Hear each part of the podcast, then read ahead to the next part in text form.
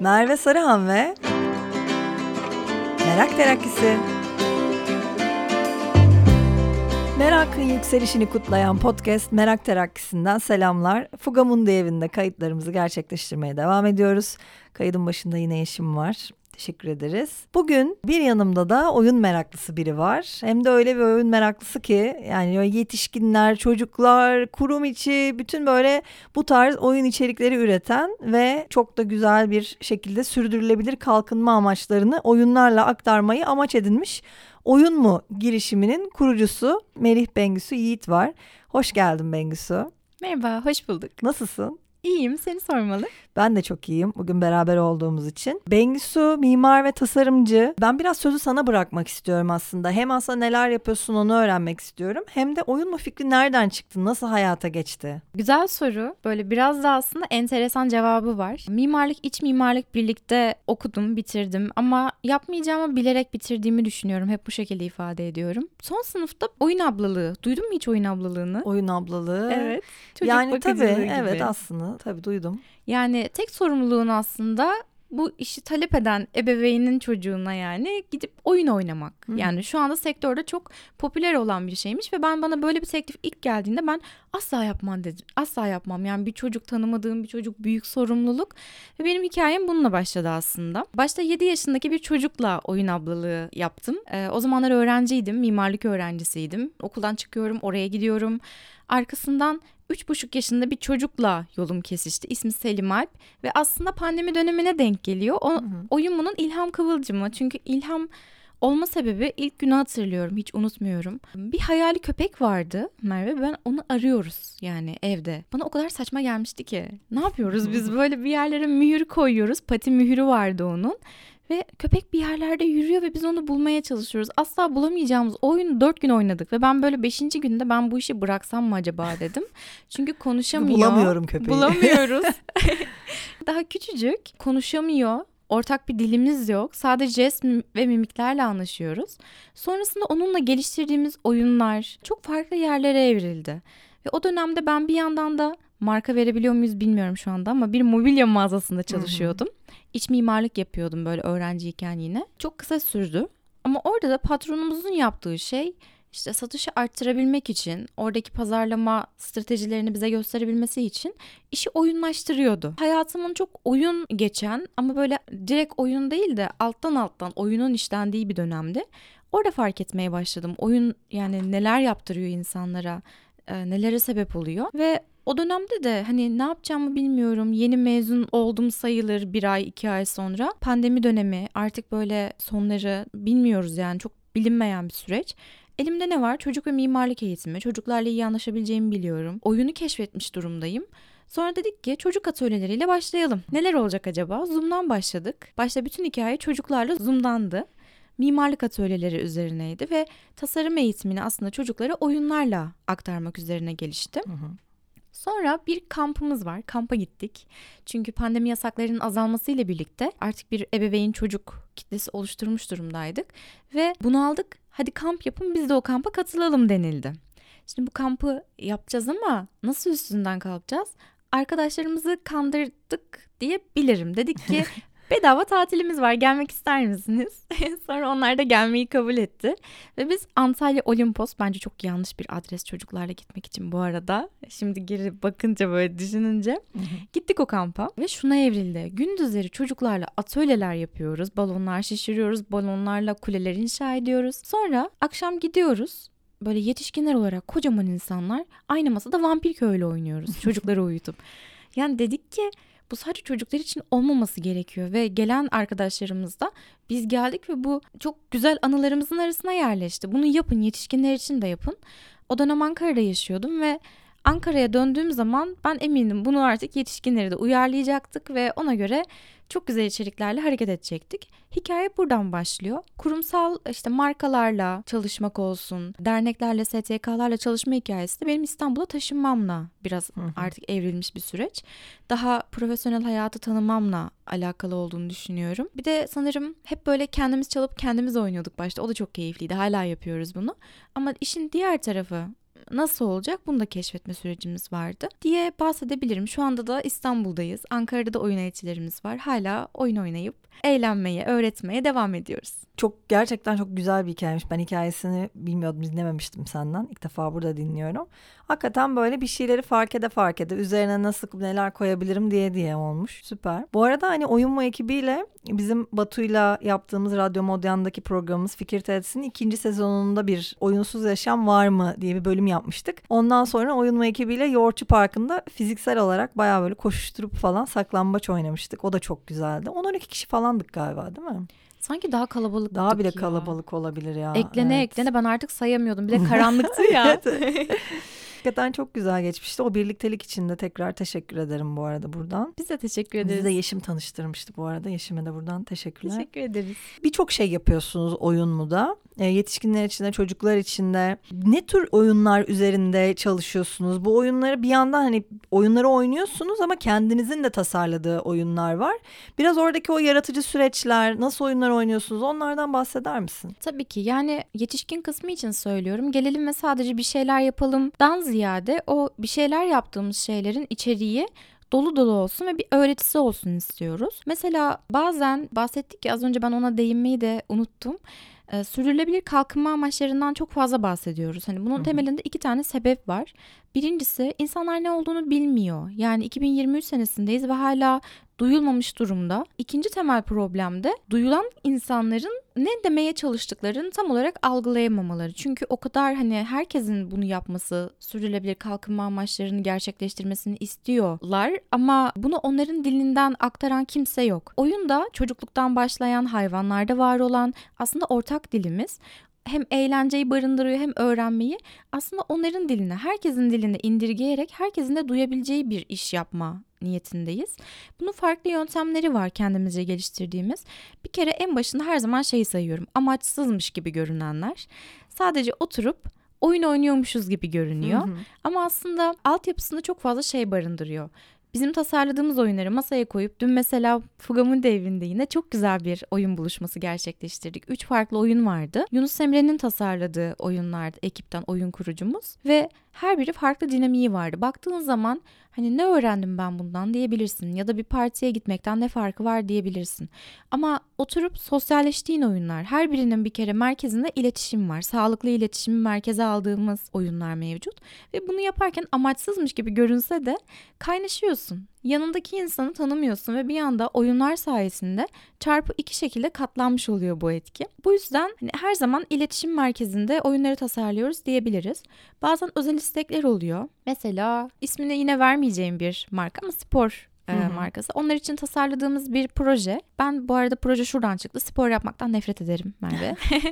o yüzden nasıl yapabilirim diye düşününce yani benim iki şey koşturur. Bir böyle yakar top oynamam gerekiyor böyle oyun oynayarak. İki otobüsü kaçırmam gerekiyor. Hareket algım bu şekilde benim.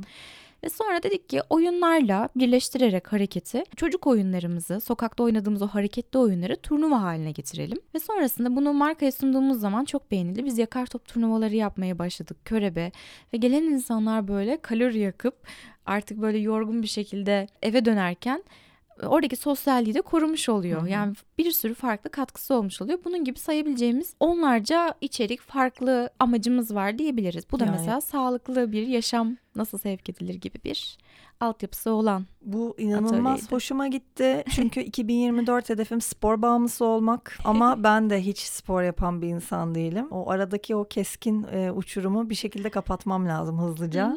Ben bundan sonra bu tarz oyunlarınıza katılmak istiyorum. Her Biraz daha bekleriz. hareketlenmek için. Aslında bu arada saklambaçta da sanki vardı spor. O tabii, koşma tabii tabii canım. Çok Acayip. iyiydi bana çok iyi geldi. Koşma da vardı. Saklanmak için eğilme mesela eğilmenin evet. ne kadar zor bir şey olduğunu hatırladığımız bir şeydi gerçekten. Evet, belki yoga yapsan öyle duramayacaksın ama o seni görmesin diye öyle durman gerekiyor o sırada. Evet ya çok eğlenceli. Bir daha lütfen yapalım. Lütfen yapalım gerçekten. Evet. Peki şimdi oyun kurmaktan, oyun yaratmaktan bahsetmişken devam etmeden önce bugün burada beraber bir oyun da oynamak isterim ya. Yapsak mı böyle bir şey ne dersin? Yapalım tabii ki. Şöyle... Ne oynasak? şöyle bir şey yapabiliriz. Bizim böyle artık klasikleşmiş bir oyunumuz var. Oyun şunun üzerine dinleme. Hı hı. Sürekli birbirimize bir şeyler anlatıyoruz ama karşı tarafı çok dinleyemiyoruz ya da Hı aklımıza tutmuyoruz. Bir anda silinip gidiyor bu kadar bilgi havuzu içerisindeyken. Oyun şunun üzerine. Şimdi sana 5 tane soru soracağım. Ardından e, ben bunu karşılıklı cevaplamış olacağız. Yayının en sonunda bu cevapları karşılıklı olarak hatırlayabilecek miyiz? Yandık. Birbirimizin cevabını. Tamam.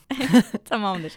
Şimdi kendim için söylüyorum ben başta bunu. Sonrasında senden isteyeceğim aynı cevapları. Kendin Tamam. için olan. Öncelikle kendimize bir baş harfimizle kullanarak ismim Bengisu ve işte bilgim Bengisu şeklinde lakapla Hı vurguladım. Birincisi lakaptı. Bu arada sırası da önemli. İkincisi Tamam. çizgi film karakteri. Çocukken sevdiğin en güzel, en muhteşem bulduğun çizgi film. Kim Possible'ı bilir misin? Kim Possible yok bilmiyorum.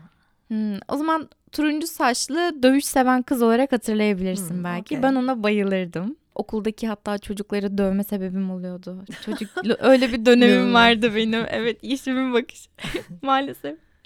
Hayvan olarak kuşlara bayılırım ve anısı olan şehir olarak da Şirince'ye bayılırım. Benim manevi köyüm olarak hep anlatırım. Tatlı olarak da yaş pasta. Şimdi Tamam. sendeyim. Ben de gerildim. Ben bir kafamda önce bir şeyi tekrar edeyim. Tabii ki lakap önce. Evet. Bilgili Bengisu. Hı hı. Kim Possible. Kim Possible evet. Kuşlar. Hı hı. Şirince Hı hı. ve yaş pasta.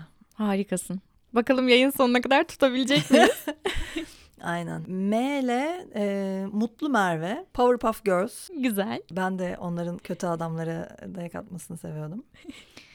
Kedi. Anısı olan şehir Amsterdam. Sonuncusu da sevdiğim şey Tatlı. şöbiyet tabii ki. Şöbiyet. Şöbiyet Hiç yemedim. Şöbiyet nasıl bir tatlı? Şöbiyet aslında baklava ama içinde çok az kaymak var. Yani Güzel. öyle bir bomba.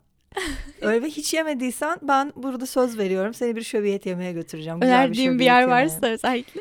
Özellikle bir yer yok ama buluruz. tamam anlaştık.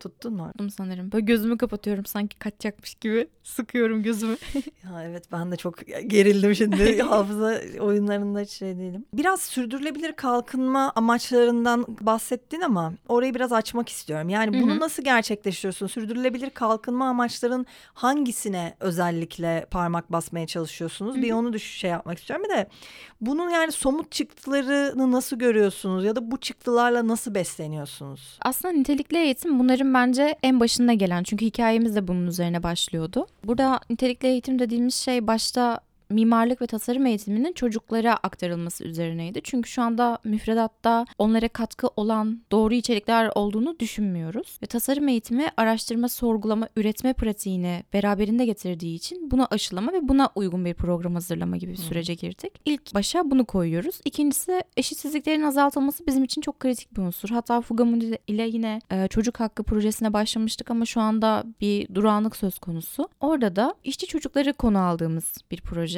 Oyunla yine bir araya geliyoruz yetişkinlerle ama bu defa sokaktaki çocukların hikayesini ortaya çıkarmak ve insanlara bu farkındalığı, bilinci oluşturmak, doğru yaklaşımı oluşturmak ve o insanlara nasıl yardımcı olabiliriz? O çocuklara nasıl yardımcı olabiliriz?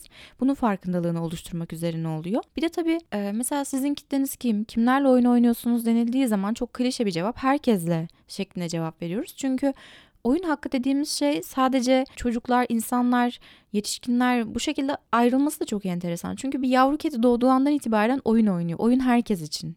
Bizim öğrenme mekanizmamız. O yüzden kimseyi ayırt etmeden bu oyunu herkesin oynaması gerektiğini, her yaşta oynanması gerektiğini savunuyoruz. Bu da yine üzerine çalıştığımız konulardan bir tanesi. Beni böyle en keyiflendiren sürdürülebilir şehirler üzerine olan çalışmalarımız. Burada kendimizi sokaklara atıyoruz diyebilirim. En tatmin eden kısmı. Şimdi önceden mahallede böyle bir oyun kültürü vardır. Sen de bence o nesli yakalıyorsundur. Ben yakalıyorum. Çok harikaydı. Çıkardık. Evet evet. Komşu çocuğunu.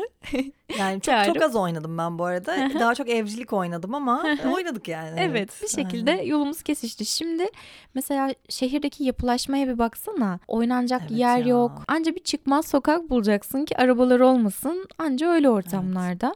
Alışveriş merkezleri çocukların oyun algısı olmuş durumda. Yani çocuk oyun oynamak istediği zaman alışveriş merkezine gidelim şeklinde yaklaşıyor.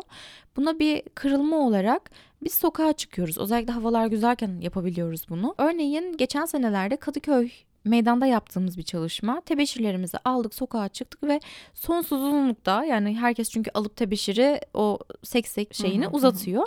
Bir seksek alanı oluşturduk. Bunu yapma sebebimiz aslında sokakta oynama hakkının yetişkinler, çocuklar herkes için olduğu ve bu alanların ne kadar önemli olduğu, kaynaştırdığı, deneyimin insanları birleştirdiği, öğrettiği, geçmişten zamanları hatırlattığı. O yüzden gidip de kocaman müdahaleler yapamıyoruz belki. Bir yere gidip burasını şöyle bir parka dönüştüreceğiz ve insanlar burada nefes alacak diyemiyoruz. Bu çok büyük sorumluluk ve bir sürü prosedürü var. Ama yaptığımız şey bir enstelasyon çalışması da denilebilir. Evet, Tebeşirlerimizle evet, birlikte orada o farkındalığı oluşturuyoruz. Bizden sonra zaten tebeşir olduğu için silinip gidiyor. Ama o orada kalmış oluyor oradaki deneyim. Çok enteresandı. Yaşlılar yere hiç böyle hani belki yürümekte zorlanıyordu 3 dakika öncesinde ama tebeşiri alıp o sekseyi uzatıp yanındaki torununa taş atıp yan yana zıpladılar yani gözümüzün önünde. Muhteşem bir deneyimdi ve önceden böyle şeyler olduğu anlatılınca aslında o kültür geçmesi de eski nesilden yeni nesile çok kıymetli buluyoruz bunu. Mesela bu o çalışmalarımızdan bir tanesiydi bizi en etkileyen.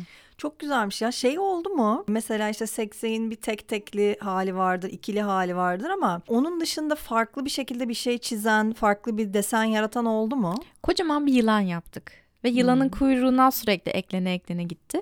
Ama mesela şöyle. Şimdi taşı atıyorsun nereye geliyorsa geliyor. Hı. Ama yılanın kuyruğunun bir diliminde beş tane elma var ve üzerinde şey diyor. Elmalara basarak karşı tarafa zıpla. Hmm. Üzerine basarak zıplaman gerekiyor. Ya da mesela uçurum yazılıyor o seksek alanına.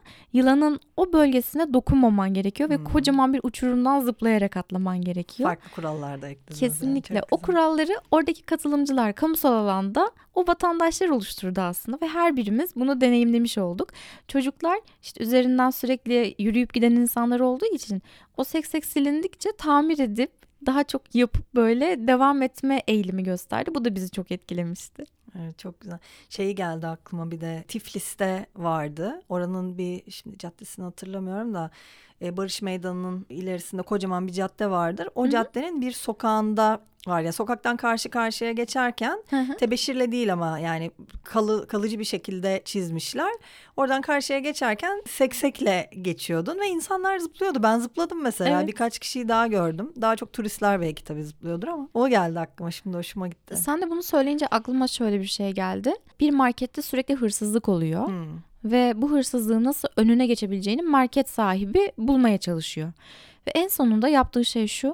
Girişe bir seksek oluşturuyor. Ve giren insanlar orada zıplama eğilimi gösterdiğinden dolayı algıları dağılıyor ve marketteki hırsızlık oranı azalmaya başlıyor. Araştırmaları da konu almış ve bana çok enteresan gelmişti. Yani hakikaten çok farklı yerlerde doğru kullanıldığı zaman etkisi katlanıyor oyunun. Ha, çok enteresanmış ya. Evet. Psikolojik olarak neye acaba dokunuyor? Yani dikkatleri dağılıyor. Evet. Evet, evet. Eğleniyorlar. Belki o çocuksu masumiyet geliyor. Hiçbir fikrim Evet, yok. aynen doğru. Biraz önce bir oyun kampından yani daha oyun bunun oluşumunda aslında bir kamptan da fikirlerin çıktığını söylemiştin. Bu yaz Şirince'ye gittiniz. Evet. Ve biraz önce de zaten Şirince'yi de söyledin. Oradan bak aklımda kaldı hala. Orada oyuna da devam edelim. Şirince'de bir kamp deneyiminiz oldu ya ve çok güzel gözüküyordu. Bir sonrakine gerçekten muhakkak gelmek istiyorum. Umarım uydurabilirim. Bu oyun kampında neler yaptınız? Biraz onlardan bahseder misin? Yani özellikle de böyle bir unutulmaz bir an varsa mesela onu çok merak ediyorum orada ne yaşandı. Çok çabuk geçti öncelikle yani tuhaf bir şekilde.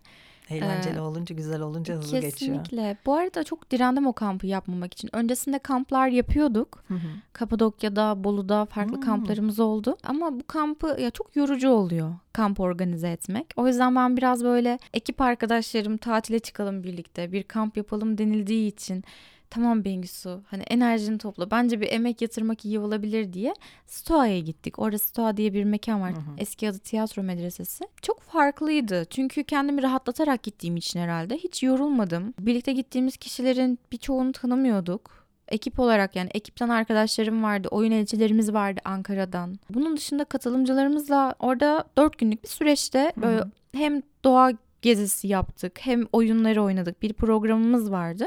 Bir kere mekanı bence kesinlikle oraya herkesin gitmesi gerekiyor. Çok farklı bir atmosferi var. Bir öğrenme mekanı olarak geçiyor. Ben ilk... Şaraplarına da bayılırım Şirince'nin. Evet tadım tadımı zaten ayrı bir dünya.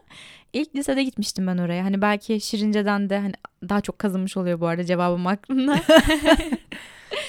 ben ilk lisede gittim. Benim lise zamanım biraz depresyonda bir zamandı. Hmm. Çünkü fen lisesindeydim ve kendime ait hissedemiyordum. Herkes çok çalışıyordu. Ben daha ne bileyim aslında matematiksel kafam evet vardı ama daha çok sanata yatkınlığım varmış. Hı hı.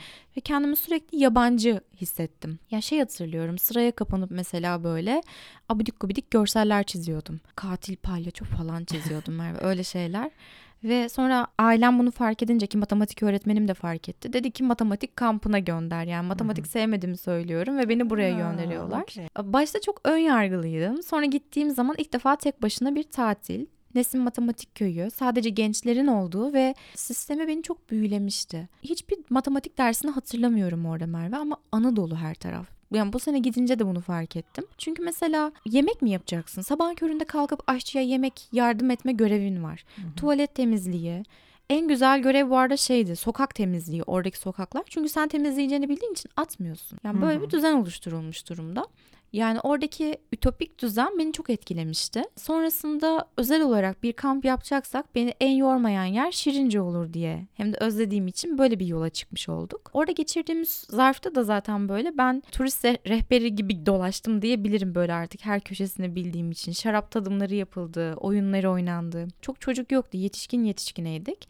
En etkileyen an olarak aslında iki şey söyleyebilirim. Bir tanesi durum, bir tanesi an. Orada bizim şansımıza bir müzik festivali varmış. Klasik müzik festivali. Hmm. Ve böyle oyunları biz keman, cello eşliğinde oynadık. Uf, çok güzel. Çok enteresan bir deneyimdi. Saklambaç oynuyoruz. Arkada prova. Sürekli provaları vardı. Diğer durum da işte bu. Böyle saklambaç oynarken gecenin bir vakti neonları taktık. Neon bileklikler falan. Arkadan cello çalıyor. Çok daha farklı müzikle oyunun bir araya geçmesi hoş oldu bizim için. Bir diğer durum da orada klasik müzik festivaline gelen bir hanımefendi ismi Gönen. Şu anda Ankara oyun kendisi. Ben sıkılıyorum ya bunlar ne yapıyor diye kendi ekibine böyle söylüyor sürekli bizim ekibe dahil oldu ve biz birlikte oyun oynadık sürekli. Başka bir ekiple gelip böyle dahil olma süreci ve tanışma sürecimiz var. Bizi çok etkiledi. Okay. Yani yine aslında farklı gruplardan olsak da oyunun böyle bir mıknatıs gibi çektiğini gördük. Hala görüşüyoruz. Şu anda bizim adımıza Ankara'da oyunlar düzenliyorlar diyebilirim. Valla çok güzel geçmiş ya. Evet. Seneye kesin gelmek istiyorum. Yani cellosu mellosu olmasa da bir daha orada olursa ya da başka bir yerde. Bir sürü etkinlik yapıyorsunuz. Hı hı. Hem yetişkinlerle hem çocuklarla. Bu kampta mesela dediğin gibi birçok tanımadığınız insan gelmiş bağ kurmuşsunuz. Hı hı. Birisi mesela Ankara'daki oyun elçiniz olmuş. Aldığınız bu deneyimlerden geri dönüşler nasıl ve bu geri dönüşler yaratım süreçlerinizi nasıl etkiliyor? Çok tatlı bir soru. Ya şöyle aslında mesela o kampa geldiğimiz zaman bahsettiğim Gönenç Hanım kendisini tanımıyorduk. Başka bir ekipten dahil olmuştu. Ama bunun dışında Ahmet ve Esma var. İkisi de şu an yine Ankara'daki oyun elçilerimiz. Öncesinde kendilerini tanımıyorduk ve şu anda kendileri orada birlikte buluşup oyun atölye bir şey olmasa bile zaman geçiriyorlar. Yani şunu fark ediyorum. Şu an günümüzde her şey ne bileyim kötü algılar üzerinden ilerliyor gibi geliyor. Şiddetli dillerle oluşuyor gibi geliyor. Bu içerikleri hazırlarken başta da söylediğim gibi sağlıklı iletişimi merkeze almaya çalışıyoruz. O yüzden hem buradaki iletişimlerin sonrasında devam etmesi, sürdürülebilir olması, hem ilerleyen projelerde daha fazla insanın katkıda olması aslında atölye sürecinin böyle iyileştirilmesinde, geliştirilmesinde en temel şey bu sağlıklı iletişimi insanlara aktararak bir araya gelen insanların bir topluluk oluşturması Hı. diye özetleyebiliriz. Ve çok da tatlı bir topluluksunuz. Yani ben şimdi daha önceden beraber oyunda oynadığımız için tanıyorum da yani birkaç insanı oradan. Gerçekten herkes çok yani you can't sit with us gibi bir şey vardır ya yani asla öyle değil. Çok böyle kucaklayıcı. Ya çok e, gerçekten böyle insanı dahil eden bir yapınız var. Çok güzel. Kapsayıcı. Kapsayıcı gerçekten. Başta yine bahsettik bundan. Hep üzerine böyle koya koya ilerliyoruz. Hatalardan ya da gözlemlerden yola çıkarak ilerleyen bir yapım var. Oyun bunun sürecinde tabii bir dürüst olarak anlatmaktan yana olduğum için bu kısmından bahsetmenin kıymetli olduğunu düşünüyorum. Çünkü her şey günlük gün, güne ne denir? Günlük Gülistanlık. gülistanlık görünüyor ama oyun mu bir isim değişikliği yaşadı, kimlik değişikliği yaşadı. Hmm. Bazı bu sağlıklı iletişimden uzak kişilerden arınma yaşadı. O yüzden hani bir anda kapsayıcı olamadık. Kapsayıcılığın önünde olan durumlardan izole olmamız gerekti diyebilirim. Benim için de çok zorlu bir süreçti. Hı hı. Ama sürekli buna özen gösteriyoruz. Yani ekip içerisinde sürekli şu konuşulur. Eğer bir sıkıntı hissediyorsan bunu anlatırsan biz zaten buna bir çözüm buluruz birlikte. Ekip üyelerinin bence en baştaki özelliği birbirini dinliyor olması ve birbirinin fikirlerine kıymet vermesi. Bir ön yargıyla yaklaşmaması ya da yalandan uzak olması diyebilirim. Bunlar da sanırım zaman içerisinde böyle birazcık tecrübeyle Evet, şekilleniyor. Ya şimdi ne olursa olsun bu bir girişim. Evet. Ve girişimlerde en önemli şeyler zaten o oyun kurucular oluyor. Hı hı. Yani ve o daha sonrasında da o oyun kurucuların ekipleriyle birlikteki Hı hı. iletişimi önemli oluyor. Yani bunu her yaptığımız işte startuplara da girip çıktık oralarda da gördük. Gerçekten onu e, içeride yarattığınız oyunlarla da birebir de giden bir girişimin olması Hı hı. çok güzel gerçekten. Peki yani Oyunmu'nun önümüzdeki dönemde ne gibi projeleri var? Bir şeylerin üstüne çalışıyor musunuz? Ekip olarak hem kendinizi yani sonuçta ekibi geliştirmek de var bu işin içinde. Oyunlarınızı nasıl geliştirmeyi hedefliyorsunuz? Beni heyecanlandıran ve 2024 hedefi olarak belirlediğim bir proje var. İsmi tanışıyor muyuz? Ben bu projeye çok heyecanlanıyorum çünkü medya sektöründe şu anda sürekli iletişimden bahsettim ama sıkıntılı dil kullanılıyor. Ne bileyim yalan söylemek, aldatmak, birilerini kandırmak bunlar artık böyle çok mübah görünüyor ve Hı hı. insanlar aslında izlediği ve dinlediği şekillerden hayatını sürdürüyor, şekillendiriyor, ilerletiyor. Ve bunlara bir tepki olarak Tanışıyor Muyuz projesi sağlıklı iletişimi oyunla, müzikle harmanlayan bir proje ve bir karşı duruş sergiliyor diyebilirim. Bu proje ünlü konukların geldiği bir proje olacak. Şu anda Avrupa Birliği Sivil Düşün'den bir Hmm. yatırım alma durumumuz var. Henüz şekillenmedi ama süreçteyiz. Ondan bağlı ya da ondan bağımsız bu proje gerçekleşecek. Müze Gazhane'de olması planlanıyor. İlkine zaten davet ette- edeceğim ben sizi sonrakilere çok iyi, de. çok iyi. Ama ilkine özellikle her şeyin böyle ilki çok büyük ışıklı Aha, olur aha. ya. Özellikle onda bulunmanızı çok isterim. Hepimiz Tabii. çok heyecanlıyız. Tabii. Bunun dışında her zaman şu şekilde ilerliyoruz. Ekip üyelerinin onları en heyecanlandıran, onlar için en kıymetli olan şeyler neler? 2024 hayallerimizde oturduk zaten konuştuk, yazdık teker teker. Mesela Yunus Emre için bu seneden e, beklentimiz oyunlarının üretilmesi. Hı hı. Dün de çok fazla kişi sordu nereden alabiliriz bu oyunu, nereden alabiliriz? Çok fazla böyle istekler de geliyor. Bir üretime girme gibi. Ya evet Yunus Emre'den bahsetmişken yani oyun da yapıyorsunuz. Kaç tane oyun var? Ya- Yaptığınız? Çok fazla. Yani Yunus Emre'ninki de o daha çok fiziksel oyunlar yapıyor. Hı hı. Hani mesela benim bulunduğum kısım atölyelerde bir iki tane çıktı materyal oluşturup o anlık o atölye yapıldı bitti şeklinde içerikler oluyor. Hı hı. Ama Yunus Emre bildiğin oyun kılavuzuna kadar yapar. Yapar. Yapar. Çok iyi. Evet. Fugamundi için de bir oyun yapılıyor galiba. Evet. Çok Seçkiler. iyi, Çok iyi. Çok iyi. Onu da bekliyoruz. Dün de oynadık ve harikaydı. Onu da çok merak ediyorum. Çok oynamak istiyorum. Şeyi de konuşalım. Ya peki nereden öğreniyoruz bu oyunları? Nasıl geleceğiz oyunlara? Biz hep Instagram'dan paylaşıyoruz. Bazıları dışarıya kapalı olmuş oluyor. Böyle tanıştığımız, oyun arkadaşlarımızı davet ettiğimiz oluyor. Zaten o zaman biz size ulaşıyoruz böyle herkese mesajlarla. Ama daha çok Instagram hikayeler üzerinden. Bu koleksiyon kısmında güncel etkinlikler kısmı var. Oraya tıkladığınız zaman görebiliyorsunuz. Ee, neydi Instagram adresi? Oyun mu sondaki 3 tane U olarak Hı hı. bitiyor. Tamam ben açıklamalara da eklerim Olur, zaten çok seviniriz. muhakkak. Peki yani çok çok güzel bir sohbetti. Şimdi şu oyunu bir tekrar hatırlayalım bakalım. Kim başlamak ister? Ben başlayayım. Tamam. Bilgili Bengisu, Kim Possible, Kim Kardashian ve Possible kelimelerini kafamda birleştirerek hatırladım bu arada. Ee, kuşları Harikasın. seviyorsun. Hı hı. Şirince tabii ki. Evet. Şirince senin için önemli bir yer. ve yaş pastayı seviyorsun. Harikasın. Ben tebrik ediyorum seni. Şimdi sıra bende. Evet. Bu arada en, yani bu oyunu bilmeme rağmen atölyelerde can çekişiyorum biliyor musun? Ya ama o anda atölyeyi sen yapıyorsun. Kafanda bir sürü şey Evet. var falan yani çok çok zor gerçekten. Ben böyle genelde şey yaparım zaten hemen atölye bitti bu kısım bitti falan diye bana gelmesin diye söz hakkı. Başlıyorum. Mutlu Merve, Hı hı. çizgi film Powerpuff Girls, evet. hayvan olarak kediler demiştin Evet. ve şehir olarak Amsterdam, Evet. tatlı olarak da şöbiyet. Evet. Oley. Şu an çok mutluyum. Evet bu cevaplar sana bir şöbiyet kazandırdı. Yaşasın. Ay, çok güzel çok güzeldi bu da. Son olarak konuklarıma sorduğum bir soru var. Ee, ama ondan önce eklemek istediğin bir şey var mı? Oyunla kalın ve oyun oynamayı unutmayın diyebilirim. Çünkü Hı hı. unutuyoruz. Ve oyun oynamak sadece çocukların işi değildir. Hatta bence böyle daha çok yetişkinlerin işidir diyorum. Ve çok teşekkür ederim. Hem sana hem Fugamundi'ye, Yeşim'e. Teşekkürler. Yani biz de teşekkür ederiz. O zaman son sorumu da soruyorum. Bütün konuklarıma sorduğum bir soru bu. Sen bu aralar neye yükseliyorsun, neyi merak ediyorsun? Ben bu aralar Tanışıyor Muyuz projesine çok yükseliyorum. Hı hı. Çünkü birbirimizi daha çok dinleyip anlayabildiğimiz bir dünyayı çocukluğumdan beri hayal ediyorum. Buna çok imkan sağlayacak bir proje olduğu için buna aşırı yükseliyorum. Çok güzel, çok güzel. Yani bir yandan da tanışıyor muyuz da çok meraklı bir soru. Evet. Ee, peki geldiğin için çok teşekkür ediyorum. Gerçekten çok keyifliydi. Hemen bir oyun gecesi olsa da oynasak diyorum. Bir sonraki bölüme kadar kendinize iyi bakın. Merakla kalın ve oyunla kalın. Evet. Davetin için de çok teşekkür ederim. Görüşürüz. Görüşürüz. Merak terakisi